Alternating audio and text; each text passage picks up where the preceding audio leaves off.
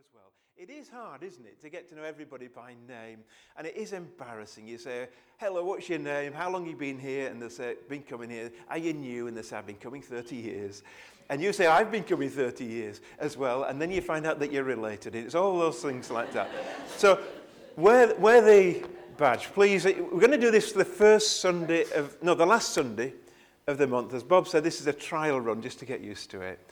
And it will be a reminder each time we do it that actually it's not about us, is it? It's about other people. Keep us outward looking. We're a mission, a church with a mission. We want people to come and join us. We want people who maybe feel differently and, and maybe feel alone to come. And uh, have I gone off? So, okay, so I'll just keep talking. So, uh, we, we want that to happen. We, we want to be a church like that. So, I just encourage you to enter into the spirit of this. I think I'll put this one on. Let's turn this off. And enter into the spirit of it. Uh, so thank you for doing that. And we'll do that the last Sunday of the, of the month, which is, I think, is it two weeks, three weeks' time, anyway, whatever it is. And we're going to do it until the end of this year, okay? And we'll see what, we'll see what to do after that. So there's about five, I think, five Sundays when we'll be doing this. Let's, let's come to this morning's uh, passage. We're going to look at Matthew chapter 8. If you want to turn to that, you've got a Bible.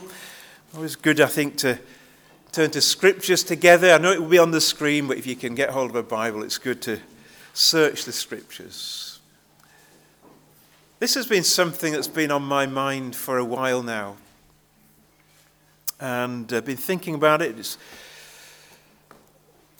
and I'm sure that God's laid it on my heart because it's a, it's a message for all of us, but I do believe as well it will be a message for some particularly. And maybe in the situation that you're facing, it'd be a personal word to you. Um, that's why I feel God's laid it on my heart as well. So let's read Matthew chapter 8, verse 18.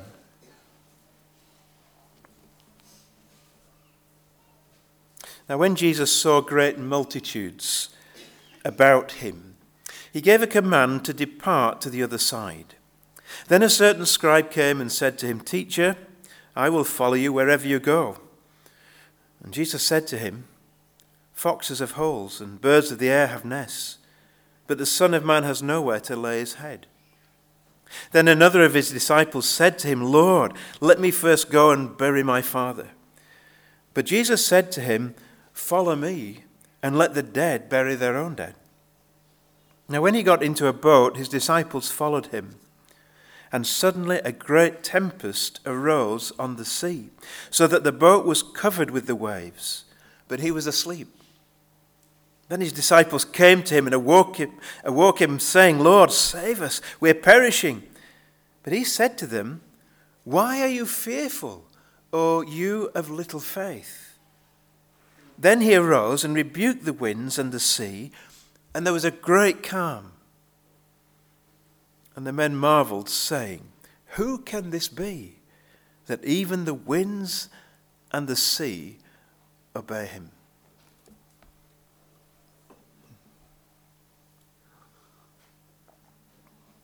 In Lewis Carroll's Through the Looking Glass, Alice finds herself on a chessboard and is introduced to the White Queen. And the Queen said to Alice, Let's consider your age to begin with. How old are you? I'm seven and a half exactly, said Alice.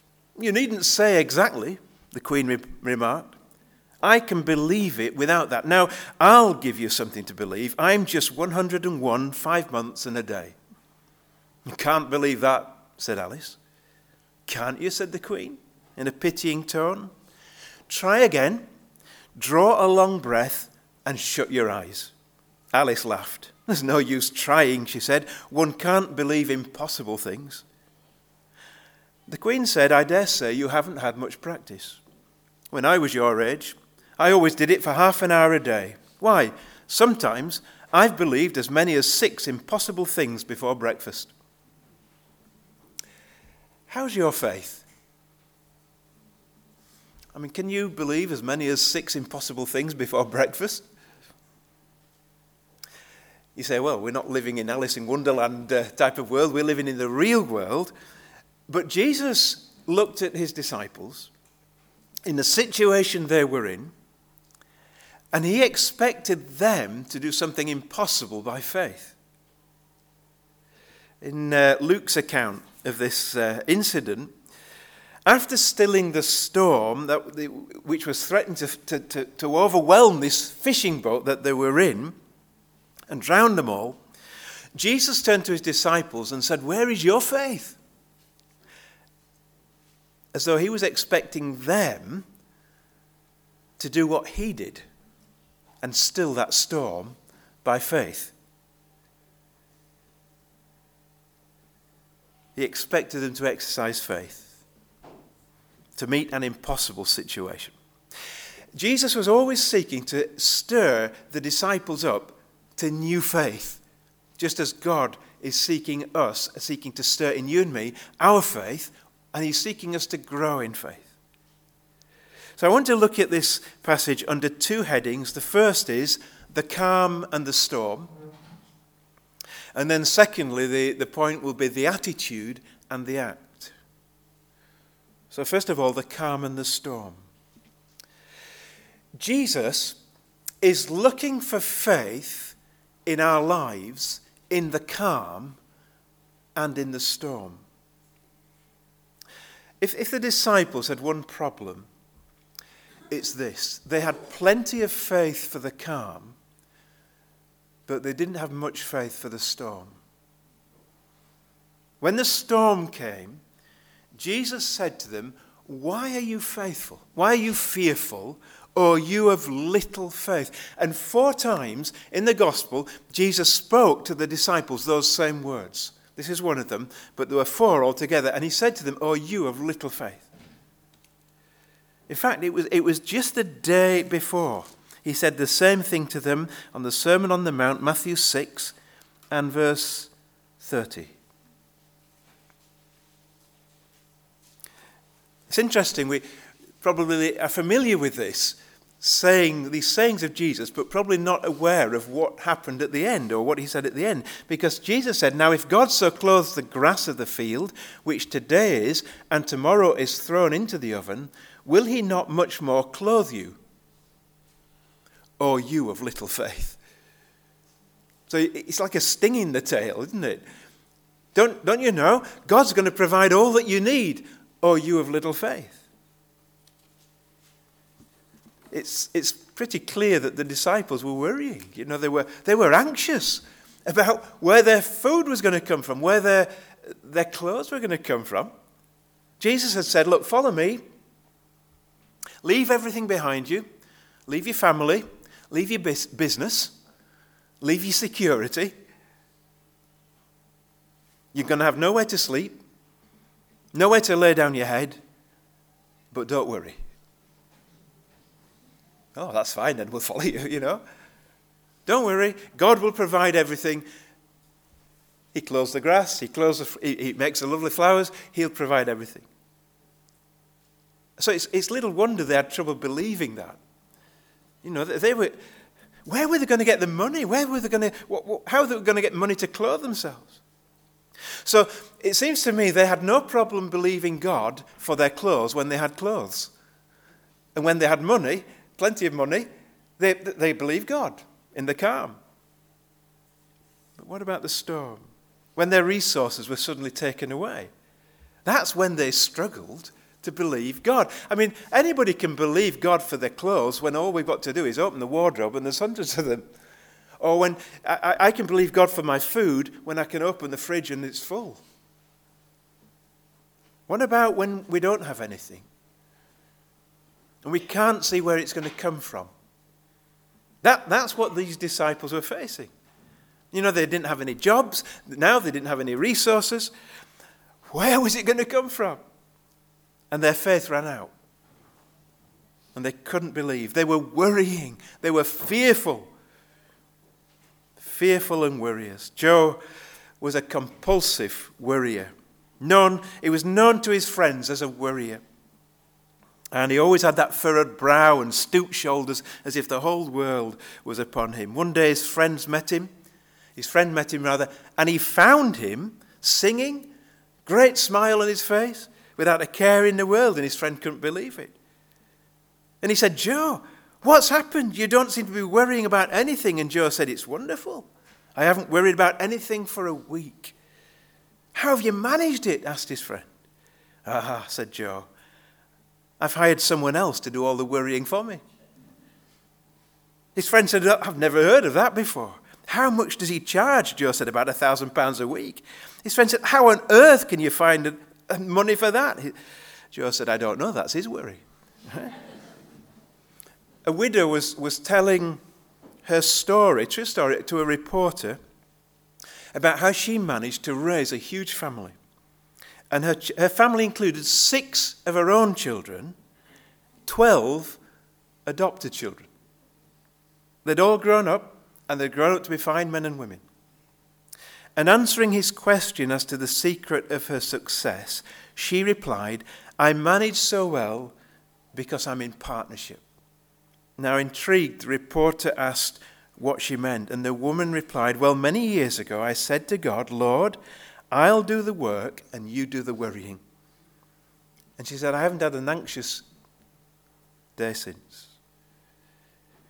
Someone who'd learned to trust God for everything.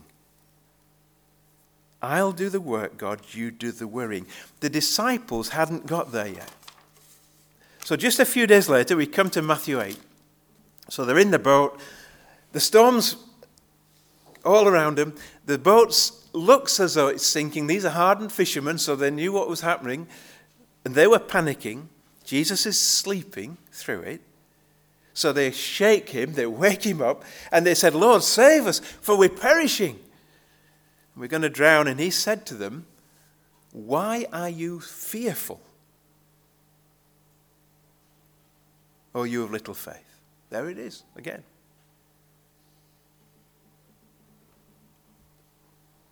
So they could believe God as long as the waves were calm, as long as the sea was calm, as long as it was all nice and peaceful. In the calm, as soon as a storm came, their faith deserted them. You know that faith, their faith only stretched so far, so long as they could see a solution. So long as they could see, you know, sort of a, a human way out, they were okay. They had great faith. And then they took that away and they began to worry. That's what happened to Peter. I was thinking of Peter stepping out of the boat. Remember that on that situation where Jesus said, Come out of the boat, and, and Peter obeyed, stepped out, started to walk. His faith had grown by that time. So, and he began to walk on the water. And then his eyes and mind went off Jesus to the howling wind and the effects of the wind, and he began to sink, and he cried out, Lord, save me. And it, it, you can turn to it if you want to, but it's Matthew 14 31. It says, Immediately Jesus stretched out his hand and caught him and said to him, Oh, you of little faith. Peter says, I've, I've trusted you, Lord, for this. And now you're saying, Oh, you of little faith. Because Jesus was wanting him to grow in his faith for the storm, for the, the worst parts that he had to face. As soon as he realized he was out of depth, out of his depth, in more ways than one, his faith deserted him. No human solution, and he struggled. What does this teach us? It teaches us that little faith is the kind of faith that believes God in the, in the calm when everything's fine or when you've got things in your hand, when, you when you've got your own resources, things to fall back on. That's little faith. Great faith uh, says, I believe God, though there's nothing in the cupboard. I believe God, though I don't have any clothing. Little faith runs out when you don't have any resources. Great faith says, I believe God without anything in my hand. I believe God in the middle of the storm. I believe God, though, though everything is howling around me, the storm's howling. That's the real test of faith. When we have to believe God when there's nothing else to save us. Now, most of us are really God, really good at the little faith, right? That's, that's, that's natural, isn't it? Faith for the calm. But we're not so good at the great faith, the faith in the storm. Jesus is looking to grow your faith and my faith. He's looking for faith for both the calm and the storm. How can we do that? How can we grow? What's God's way to help us grow our faith for both the calm and the storm? Well, this is the second point the attitude and the act. The attitude and the act. Both the attitude and the act of faith are both essential elements in our Christian walk of faith. Say it again. Both the attitude of faith and the act of faith are essential elements to what it means to live by faith. And in uh, that passage we read in Matthew 8, we see both those, the attitude and the act, displayed in a way or demonstrated. It's a great picture. Certainly, there's the attitude of faith. You could see that. It's a picture. Of Jesus is asleep in the boat, resting in God while the storm's going around. He's, he's resting in God, he's trusting in God, he's relying on God in that situation. But it was only when he acted in faith and confronted that situation by faith that the storm was stilled. So the attitude of faith did not change his, his circumstances, but the act did. When he exercised, when he took that step and acted out that faith. It's a picture to me. And both are essential if we're going to live by faith. Now, there are some Christians, some of us, we're really strong on the acts of faith, if you like. You know, we're really strong when it comes to fighting the battles, when we're raising the shield of faith, you know, declaring that victory in our, in our uh, situation in Jesus' name, taking the battle to the enemy. And uh, the, the, there are some Christians who are great on that, but they're not so strong on having that attitude of faith, because that takes more discipline. The attitude of faith takes more consistency of resting in God, of, of, of committing things to God, of, of just enjoying that presence of God and having your quiet time and all of those things. There are some who are great with the acts, but not so good on the attitude. And there are others of us who are strong in having the attitude of faith. You know, we're spiritually steady, we're trusting in God, we bring things to God, we, we're, we're walking with God in that sense. There's a peace that we experience, but we're not so strong on exercising the act of faith. Taking hold of the authority that we have in Christ, taking the battle to the enemy, and exercising in faith, in Jesus' name, his victory in that circumstance, His victory in our lives. But to live by faith and to grow in faith means exercising both the attitude and the act, because out of the attitude comes the act.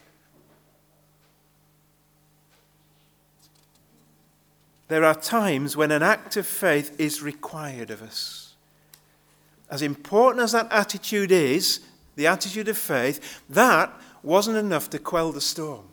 That wasn't enough to sort out the issue, to face that thing that we're facing.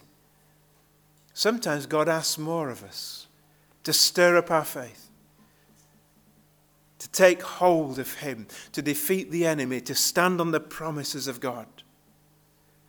You know, Jesus said, didn't he? Have faith in God for assuredly I say to you, whoever says to this mountain, Be removed and be cast into the sea, and does not doubt in his heart, but believes that those things he says will be done, he will have whatever he says. Therefore I say to you, whatever things you ask when you pray, believe that you receive them, and you will have them. Martin Luther explained that faith is not something that is merely passive It's not something, he says, that lies still, snoring and sleeping in the soul.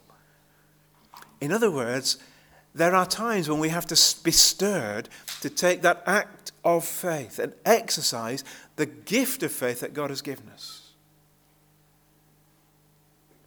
The act of faith means praying with faith. You say, don't we always pray with faith? No. Otherwise, James wouldn't have said what he said. James 1, verse 5 to 8 said, If any of you lacks wisdom, he should ask God, who gives generous, generously to all without finding fault, and it will be given to him. But when he asks, he must believe and not doubt. Because he who doubts is like a wave of the sea, blown and tossed by the wind. That man should not think he will receive anything from the Lord. He is a double minded man, unstable in all he does. We always need to come, when we pray, we need to come with faith in God and in God's promises. Spurgeon said this prayer cannot draw down answers from God's throne except it be the earnest prayer of the man who believes. Prayer cannot draw down answers from God's throne, except it be the earnest prayer of the man who believes. Believes what God says, believes what Christ said. Look at the thing of those promises, beautiful promises of Jesus. Now, this is the confidence, this is in John 1 John rather. This is the confidence that we have in him, that if we ask anything according to his will, he hears us. And if we know that he hears us, whatever we ask, we know that we have the petitions that we have asked of him. Jesus said, Whatever you ask in my name, that I will do, that the Father may be glorified in the Son. If you ask anything in my name, I will do it. How's your faith? And my faith. Little girl whose Sunday school, uh, uh, a little girl was in a Sunday school class and they'd been encouraged to write to missionaries. But it was clear the teacher had told them that missionaries were very busy people and might not have time to write back. Because when the missionary opened the letter, he read this Dear Reverend Smith, we are writing to we are writing to you to let you know that we are praying for you. We are not expecting an answer. but without realizing it, she'd summed up what many of us are like sometimes as Christians. We need to believe that God will answer our prayers. Unbelieving prayer is a waste of time. Some of you may have heard of Simon Guillebaud. He uh, a missionary out in Burundi. Sometimes quoted him. I've got a great book. It's a devotional book by his, and this is uh, came across this, and he comments on this great text in Jeremiah Call to me, and I will answer you and show you great and mighty things which you do not know. And he sort of reflects on his own prayer life. And this is what he says at the end of this devotional on that. He says, Maybe I should decide to call out more loudly, boldly, and persistently, so that God will show me great and mighty things of which I do not know. Maybe I'll pray bigger prayers as I'm naturally inclined to pray little ones. Maybe I'll pray more risky prayers, as I'm all too good at offering up qualified petitions couched in religious verbiage to lessen my disappointment if my will isn't done. Maybe I'll, maybe I'll pray more specific prayers, as I'm an expert at vague ones, which are hard to see whether they've been answered or not. Maybe I'll pray more uncomfortable and dangerous prayers, in case I've set the bar at a safe height and I'm missing out on more lofty exploits for God's glory. Well, I identify with that. I want to pray more. I want to pray greater prayers. Not beyond my faith, but I want to be stretching my faith. So Jesus comes and he says to us, Where is your faith? God wants us to live by faith, not by sight. This isn't, you know, this isn't just talking about the, the, the, the, big things in life where we feel, you know, we, perhaps we're better at that than the little things. Actually, this is about everyday living, exercising those acts of faith during the day. He wants us to grow in our attitude of faith, resting, trusting, walking, feeding our soul, but He wants us to grow in our acts of faith meeting by faith every situation we, we face. Exercising our faith for people to be saved. You praying for somebody? Have you kept on praying? Have you kept on, kept on, kept on, keeping on praying? In faith. It's hard, isn't it? Keep that faith up. It's a well known story, but it's worth repeating about George Muller great man of faith, renowned for his faith, founded the orphanages. And, and uh, if I remember right, over 10,000 orphans were actually looked after in these orphanages that were run by faith. God supplied the need. And he began to pray for a group of five non Christian friends. And after five years of praying, one of them came to faith. Five years. After 10 years, two of them came to faith. Two more. They became Christians. He prayed for 25 years, and the fourth man was saved. And for the fifth, he prayed and prayed, and eventually George Muller died. And the fifth friend came to Christ a few months later. That's 52 years he prayed, believing, trusting God keeping going. Believing God and praying isn't just saying, right, I've prayed, that's it now. It's praying with faith, keeping on praying, trusting God. Pray. So, the act of faith, pray for that situation in faith that you perhaps you're struggling with, that you're battling with. Maybe that situation that you face and it's, it's, it's wearing you down. Acts of faith. Pray. You're in the storm. Pray in faith. Pray believingly that God would deliver you from that anxious mind, those worries, that worried heart that you battle with. Or with those, maybe it's doubts that you, that you struggle with. Pray believing that God would deliver you from those things. Pray over those habits. It might be an eating habit, smoking habit, sin, some maybe sinful habit, maybe lustful thoughts. And, and, it's, and it's, a, it's, it's a battle. Pray believing, trust God. Let that act of faith rise up. You, you need to stand on God's word and pray with faith. Pray that God would deliver maybe some addiction, maybe something that you're struggling with, seems to grip you. Praying faith. Pray that God would provide the money that you need, or maybe to get you out of debt, whatever it is. Pray in faith. Trust God.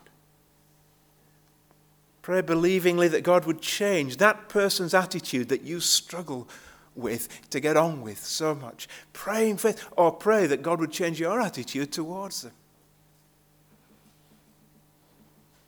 It's about believing God for great things being expectant. So, friends, let's grow. Let's seek to grow in the faith act, attitude and the faith acts so that our faith will be strong in the calm and in the storm because that's walking by faith. And when we do that, God will be glorified in our lives. Let's pray. In a moment, I'm going to after I've prayed, I'm going to ask, well, ask the band to come up. The, and we're just going to go into some worship songs. I'm not going to pray after that. I'll just leave it because I'd like us to keep that attitude of worship um, so that we're just in that place where we can respond in faith to the things that God's perhaps been speaking to us about. When we start praying, when we start singing, I'll ask the, the any members of the worship team to co- uh, sorry, the prayer team to come forward. I just want to invite you, you know, if you would like them to pray about anything, not big necessarily, just anything, it's good to pray with each other and take those steps of faith. It raises faith, it strengthens faith.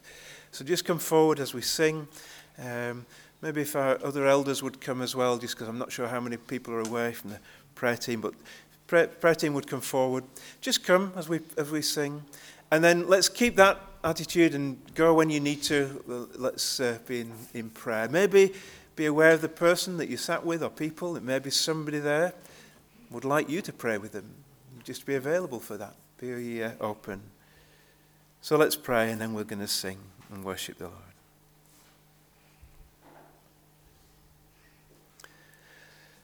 Lord, thank you, Lord Jesus, that you are our, you are our perfect example. And we ask, Lord, that we would be able to follow your example. So that, Lord, we grow in faith. We want to grow like you. The one who was able, through his attitude of day by day, resting in God, he was there walking with God, his Father, trusting in him. But then there were times Lord Jesus, when you stepped out, as it were, you displayed your power, you exercised the acts of faith. We want, Lord, to do that. We want to be men and women, Lord, who are able to do exploits for you. But, Lord, we know that that starts with the small things, the daily things we face. So, Lord, help me, I pray, to grow in faith. Help us to be a church that is strong in faith. Lord, I don't know, some may be going through those storms at the moment, facing storms, or it feels that they're in the storm, or the waves are overwhelming them. And I pray, and we pray, that you would draw near to them. Help them to be strong in faith. Help them, Lord, to take hold of your promises, that your grace will be sufficient for them, that your grace will be all that they need to be able to work through what they're going through. Lord, we pray for that. May they be triumphant in that storm. And where you want to do this, Lord, would you quell the storm? Would you take that storm away? But Lord, whatever your will is in this, Lord, we thank you that your will is perfect. And so, Lord, we trust you. And we want to grow in our faith. In Jesus' name, Amen. Amen. Let's uh, stand and we're going to sing, and if the prayer team would.